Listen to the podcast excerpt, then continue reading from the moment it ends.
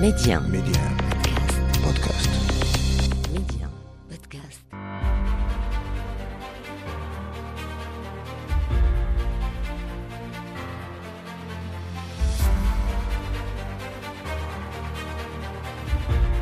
أهلا بكم إلى عدد جديد من مغرب التنمية وعدد اليوم نخصصه لأحد القطاعات الاستراتيجية في السياسة الصناعية للمملكة. ميدي آن أسماء بشري. مغرب التنمية. صناعة السيارات بالمغرب تخطو بثبات نحو تحقيق أرقام كبيرة من شأنها أن تدعم الاقتصاد المغربي وتعزز احتياطاته من العملة الصعبة. حاليا ينتج المغرب 700 ألف سيارة سنويا بينما تراهن المملكة على زيادة الإنتاج ليصل إلى مليون سيارة بحلول 2025 من حيث صادرات السيارات إلى الاتحاد الأوروبي تجاوز المغرب دولا مثل الصين وكوريا واليابان والولايات المتحدة والمملكة المتحدة. وبهذا المعطى يظل إذن هذا القطاع في طليعة قطاعات التصدير. وبفضله تحتفظ المملكة بمكانتها كأول مصنع للسيارات بإفريقيا منذ العام 2018 وهي الآن في الطريق لأن تصبح منصة السيارات منخفضة الكربون الأكثر تنافسية في العالم. حلقة اليوم من مغرب التنمية تتوقف مع قطاع صناعة السيارات بالمغرب واقعه وأفقه المستقبلي وأيضا قدرته على التكيف مع الأزمات وكيف يستفيد من السياقات العالمية. ويسعدنا أن يكون معنا حول هذا الموضوع وزير الصناعة والتجارة السيد رياض مزور. سيد الوزير أهلا وسهلا بك. أهلا وسهلا وشكرا على الاستضافة سيد الوزير في السنوات الأخيرة آه، هذا القطاع مر بأحداث آه، يعني آه، عالمية وأزمات دولية كجائحة كورونا. والآن السياق العالمي المتسم بالحرب الأوكرانية الروسية. ورغم ذلك هذا ال- القطاع لا يزال يؤكد مرونته يعني وتأقلمه. كيف يمكن أن نفسر هذا الوضع المريح للمملكة؟ الفضل كيرجع اولا الرؤية ديال سيدنا اللي كيشرف على الطموح ديال المغرب باش يولي بين البلدان الرائدين في مجال الصناعة وبالأخص في مجال صناعة السيارات. كما كتعرفوا استراتيجيات المتتالية جعلت أن المغرب اليوم أصبح المنصة صناعة السيارات خالية من من الكربون أكثر من الأكثر تنافسية في العالم. اليوم عندنا طاقة إنتاجية ديال 700 ألف سيارة طاقة إنتاجية اللي غتوصل إن شاء الله المليون في أفق السنوات الثلاثة المقبلة. آه، شنو كيجعل بأن هذه المنصة عندها جاذبية كتجلب الاستثمارات والتصدير ديال السيارات ديال المغرب كيعرف إقبال كبير في الأسواق العالمية وبالأخص في السوق الأوروبي؟ اولا المغرب كيصنع سيارات اللي عندها قابلية سيارات اللي كيحتاجوها المواطنين الأوروبيين اللي هو أكبر سوق اللي كنصدروا ليه. كما كتعلموا السوق الأوروبي اليوم عرف انخفاض ديال السوق ديالو ديال 26% في هذه السنة 2022 وفي نفس الوقت في نفس الوقت الصادرات المغربية ديال السيارات تجاه الاتحاد الأوروبي ارتفعت ب 50% يعني المنتوج المغربي عنده قابلية كبيرة بالنسبة آه، لأوروبا. ثانيا هذا القطاع اليوم لأول مرة في التاريخ أول مرة في التاريخ إن شاء الله غيوصل ل 100 مليار ديال الدرهم ديال الصادرات خلال سنة واحدة. وثالثا كما كتعرفوا بأن آه، المغرب آه، قوة المنظومة ديالو بحيث أن الصانع الأول عنده 64% ديال النسبة ديال الإدماج يعني 64% ديال التكلفة ديال قطع الغيار اللي كتدخل في السياره كتصنع في المغرب والمصنع الثاني عنده 9 و60% ديال النسبة ديال الإدماج وهذا كيجعل أن المنظومة المغربية قوية وعندها جاذبيه كبيرة وعندها قابلية كبيرة بالنسبة للمنتوج ديالها في الأسواق العالمية. نعم طيب تحدث السيد الوزير على أن آه، قطاع السيارات في المغرب يظل إذن في طليعة قطاعات التصدير في البلاد بلغة الأرقام نتحدث عن صناعة آه، سيارات وطنية بقدرة إنتاجية تصل إلى 700 ألف سيارة سنويا وإحداث أكثر من 180 ألف منصب شغل كان هذا خلال الفترة ما بين 2014 و 2000 إلى 2021 ما دلالة هذه الأرقام اليوم وإلى أي حد تجعل الرهان يعني قائما على أن يكون هذا القطاع أو يصبح يمكن يعني المغرب بأن يكون منافسا دوليا في هذا المجال مجال قطاع صناعة السيارات؟ اليوم كما كتعرفوا آه، وصلنا ل 220 ألف كفاءة اللي كتشتغل في هذه منظومة صناعة السيارات. وكما قلت وصلنا وغنوصلوا إن شاء الله في نهاية السنة ل 100 مليار درهم ديال الصادرات. كما لا يخفى عليكم الأسبوع الماضي كان إعلان وإعلان جد هام ديال زيادة ديال الطاقة الإنتاجية ديال البلاد من طرف مصنع عالمي ب 250 ألف سيارة إضافية. يعني القدرة الإنتاجية غتوصل بالإعلانات ل 950 ألف وغتقرب للطموح ديالنا ديال مليون قدرة إنتاجية ديال مليون سيارة في السنة. اش كيجعل هذا الشيء؟ هذا الشيء كيجعل بأننا عندنا في المخطط ديالنا الإمكانية باش نضاعفوا الصادرات ديال السيارات يعني باش نوصلوا ل 200 مليار درهم خلال أربع أو خمس سنوات المقبلة وباش نزيدوا بين 120 و 140 ألف منصب شغل. نعم، طيب السيد الوزير أرقام مهمة. زيادة عدد إنتاج السيارات وفي ظرف زمني وجيز الإنتاج آه، أيضا مهم. ولكن كل هذا يعني في وضع اقتصادي آه، خاص. وهذا برأي خبراء طبعا يتعارض مع توجهات الاقتصاد العالمي خاصة في ظل ركود اقتصادي. هذه الأرقام يعني وهذه نسبة الإنتاج كيف ممكن أن يستفيد منها المغرب وتنعكس إيجابا على اقتصاده رغم هذه الظرفية الخاصة؟ كما كتعلموا في كل أزمة كاين فرصة. وهذه الأزمات عطات فرصة وفرص متعددة بالنسبة للمغرب. بحال اللي كتعلموا أزمة أوكرانيا أوكرانيا مصنع قوي ديال أجهزة السيارات وبالأخص في الكابلاج وعدد ديال مناصب الشغل اليوم كيجيو من أوكرانيا للمغرب. كما كتعلموا أيضا المنصة المغربية ما كانش معروفة من عدد ديال المصنعين اللي اليوم ولاو كيشوفوا القبلة المغربية كقبلة اللي عندها أكبر تنافسية في هذه المنطقة.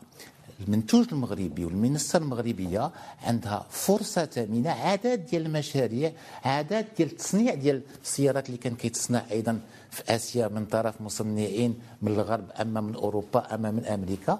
ولاو كيشوفوا المنصة الصناعية المغربية كبديل لهاد آه لهاد المصانع اللي كانوا بعاد في آسيا. واليوم في هذه الازمات كلها المغرب عنده فرص متعددة وهذه الفرص حنا غنستغلوها وكنستغلوها باش نقويو المنتوج المغربي وباش نقويو المنصة منصة صناعة السيارات في المغرب. يعني كان المقصود كيف سيستغل هذا الركود الاقتصادي؟ هل سيكون هناك طلب؟ طبعا سيستغل المغرب هذه الفرص ولكن هل سيكون يعني هناك طلب بالنظر لهذه الظرفيه الخاصة؟ بحال اللي قلت لك بحال اللي قلت لك طلب نقص بالنسبة للسيارات في أوروبا. طلب نقص ب 26% اوروبا اللي هو الزبون الكبير ديالنا نقص ب 26% وفي نفس الوقت الصادرات ديال السيارات آه، تجاه أوروبا ارتفعوا ب 50% يعني الطلب عموما كينقص ولكن المنتوج المغربي عنده تنافسية وقابلية باش يستغل هذه الفرصة. بالمنتوج ديالو اللي عنده آه، مقارنة بين الجودة والتكلفة اللي هي مناسبة بالنسبة للمستهلك. نعم. طيب والمغرب إذا يتجه أيضا لاستثمار آه، يعني من نوع خاص نحو السيارات آه، البيئية وذلك بطرح أول سيارة كهربائية 100% قبل أسبوع. أهمية هذا الإنتاج أو هذا التقدم اليوم على مستوى الصناعات قطاع صناعة السيارات الأهمية الاقتصادية والتنموية والبيئية خاصة وأن السوق اليوم الدولية متعطشة لهذا النوع من السيارات في ظل ارتفاع أسعار المحروقات.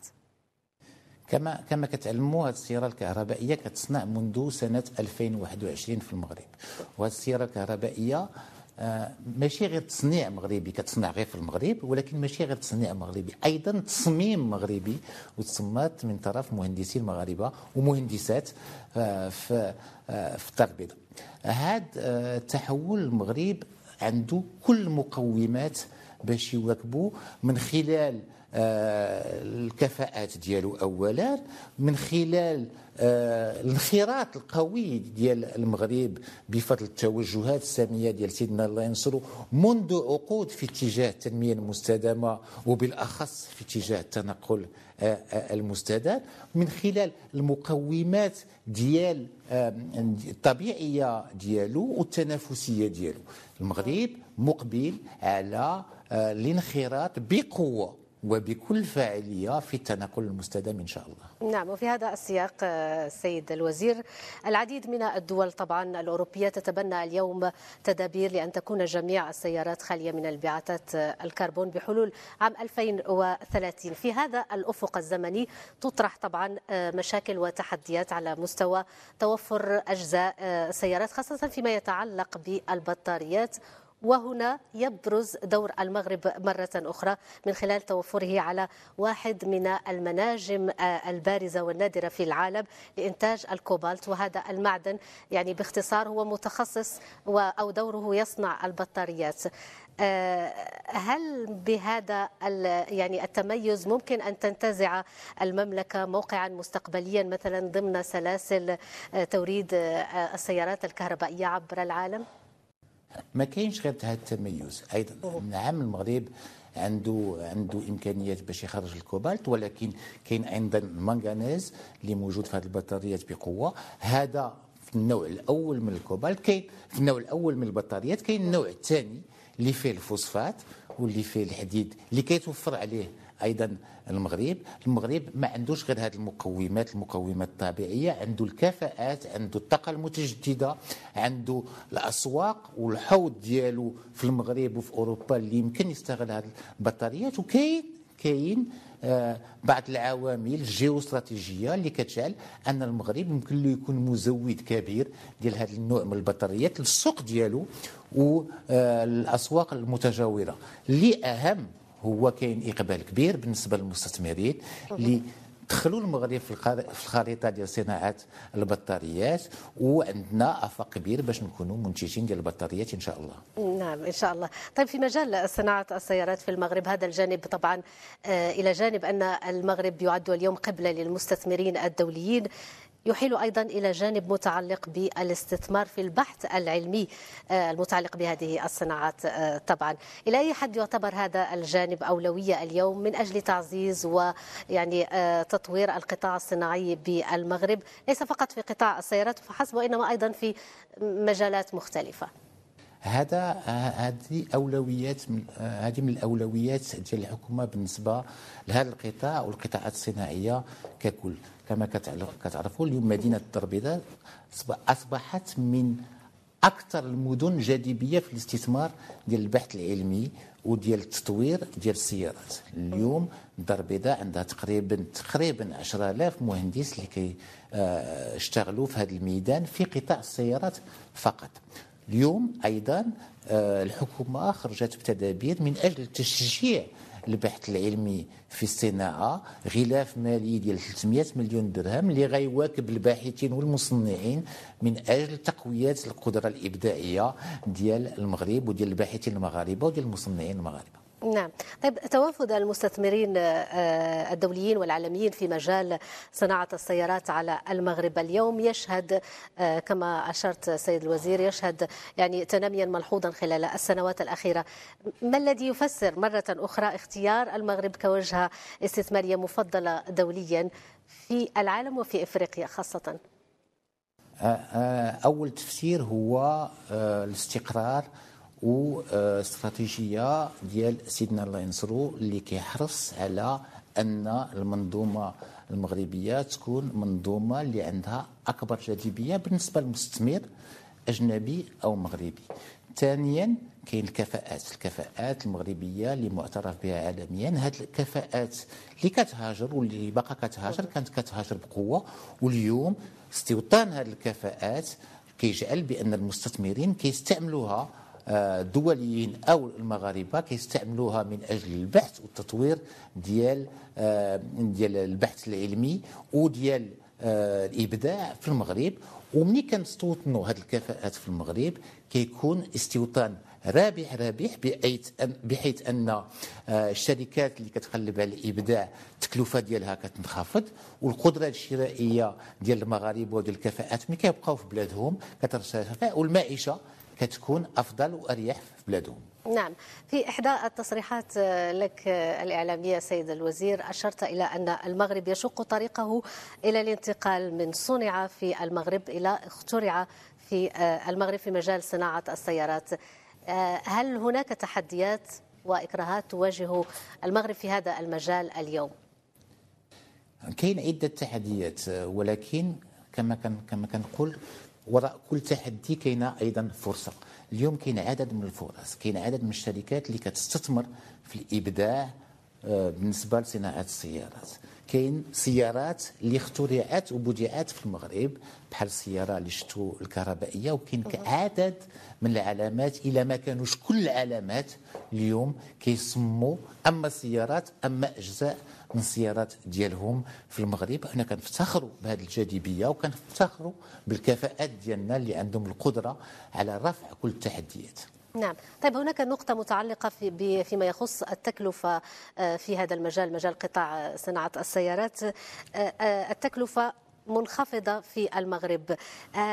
يعني هذا أن المغرب يقدم تحفيزات مغرية لكن كيف ينعكس أو تنعكس هذه التحفيزات على سوق الشغل على العملة الصعبة على الاقتصاد المغربي بشكل خاص؟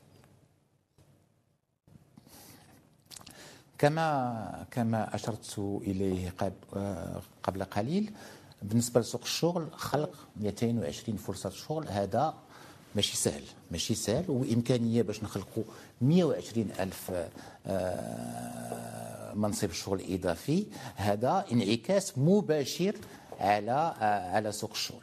آه، ثانيا على العملة الصعبة تصدير ديال 100 مليار ديال الدرهم اللي هو رقم قياسي. هذا عنده انعكاس مباشر على العملة الصعبة بحيث أن القيمة المضافة المغربية تقريبا بين 40 و 50 مليار ونسبة الإدماج هي بين 64 و 69% حسب المصنع. هذا انعكاس مباشر أيضا والآفاق اللي كيتعطى بحيث أن كيجلب الاستثمارات حتى هما عندهم آه انعكاس مباشر على خلق فرص الشغل وعلى العملة الصعبة. هذه منظومة عندها قدرة باش تقوي آه، قوي الاقتصاد الوطني وباش تخلق فرص الشغل بصفة مباشرة خلقات ومازال يمكن لها تضاعف القدرة ديالها باش تخلق المناصب الشغل وباش تجلب العملة الصعبة. هذا انعكاس مباشر وقوي وعنده آفاق كبير من أكبر من أكبر الإمكانيات اللي عندنا اليوم في مجال تطوير آه، خلق فرص الشغل وأيضا تطوير جلب العملة الصعبة من خلال الاستثمارات المباشرة والتصدير. شكرا شكرا جزيلا لك وزير الصناعة والتجارة السيد رياض مزور على كل هذه التوضيحات. شكرا لكم.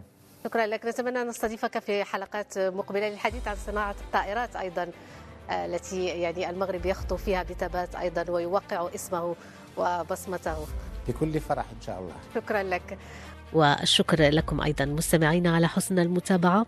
إلى اللقاء.